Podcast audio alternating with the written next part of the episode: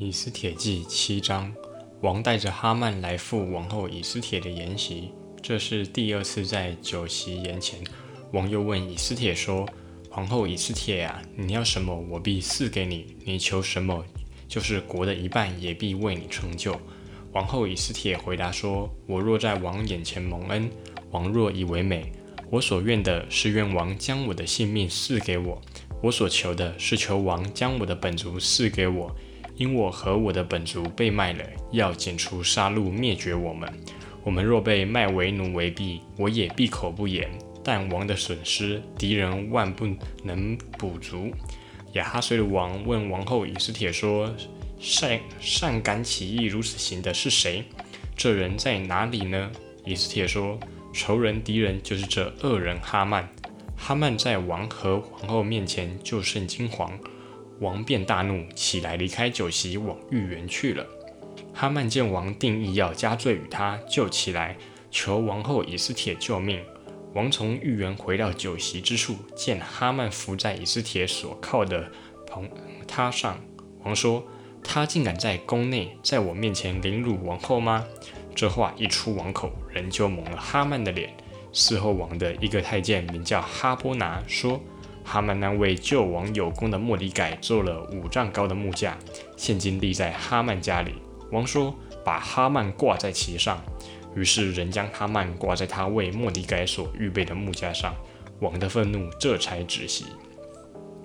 大家好，欢迎来到大一小 T 进行式，我是大一，今天要来分享第八个旧约人物，那就是圣经旧约拯救以色列人的皇后以斯帖。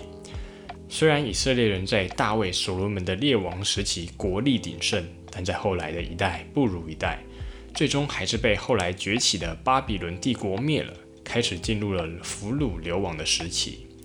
而当时以色列人正在被波斯王统统治的时候，而这次的主角主要就有以下几位：一大反派哈曼；二脾气不太好的国王亚哈水鲁；三以斯帖的叔叔莫迪改。还有我们的女主角王后以斯帖，哈曼有个大阴谋，就是要杀害以色列人，并且夺取他们的财产。起初，当然除了因为他是大坏蛋之外，再来就是因为那个莫迪改太刚正不阿，完全不甩那有权有势的哈曼。而以斯帖在知道这个大阴谋后，起初是不太敢做什么，毕竟皇后虽尊贵，但面对那个权臣兼国王的好妈吉。还是有相当的危险的，更何况皇后以斯帖自己，她就是个以色列人，一个没处理好，可能自己也要赔上性命。但在叔叔的义正言辞劝说下，他终于下定决心，先召集众人禁食个三天，之后也没有打草惊蛇，而是让哈曼放下戒心，等待最好的时机再来个一刀毙命。傻傻的哈曼。竟然还喜滋滋的去参加以斯铁的鸿门宴，而没想到情势急转直下，被爆出阴谋的哈曼一时吓傻，他竟然去抱大腿。有时候屋漏天逢连夜雨，刚气噗噗跑回来的国王看到好妈吉竟然在抱他的老婆大腿，马上气到爆炸。毕竟朋友妻不可欺呀，立刻就把哈曼给拖出去处理了。而大反派就只能自食恶果，把要拿来害人的木架将自己挂上去，而以斯帖和以色列人们就度过了这次的大回击啦，真是可喜可贺啊！最后，在今天的这段分享，我们可以看到：一，每个人在每个地方都有上帝的美好预备，不要因为现在过得卑微而抱怨，也不要因为位居高位就自以为是。因为能力越大，责任越大。二，在做重大决定前，祷告是很重要的。进食祷告的话会更好。不要冲动做事，即使事情很急迫，花点时间祷告，往往会有出人意料的结果。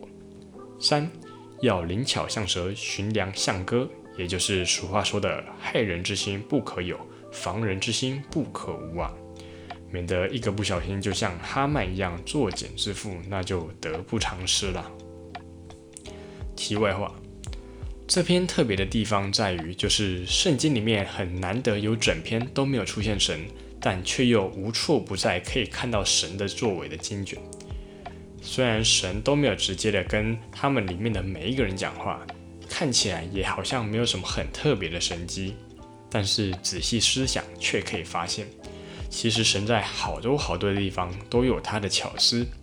无论是让国王睡觉睡不着，结果就想到了莫迪改之前护主有功；又或是让国王目睹哈曼抱以斯帖的大腿那一幕，而到最后竟然还有太监提醒国王说哈曼有偷偷准备一个要害人的木架，以至于国王在一怒之下就让哈曼自食恶果。这一切的一切虽然看似巧合。但却又让人不禁不得不相信，神一定有在其中安排一切。所以，大家即使还没有感受到神的作为，也不要失望，因为神其实一直都在。最后，大家听得还满意的话，欢迎分享加订阅。如果大家有什么问题或想法，也欢迎到 IG 或 Apple Podcasts 留言哦。谢谢大家，大家拜拜。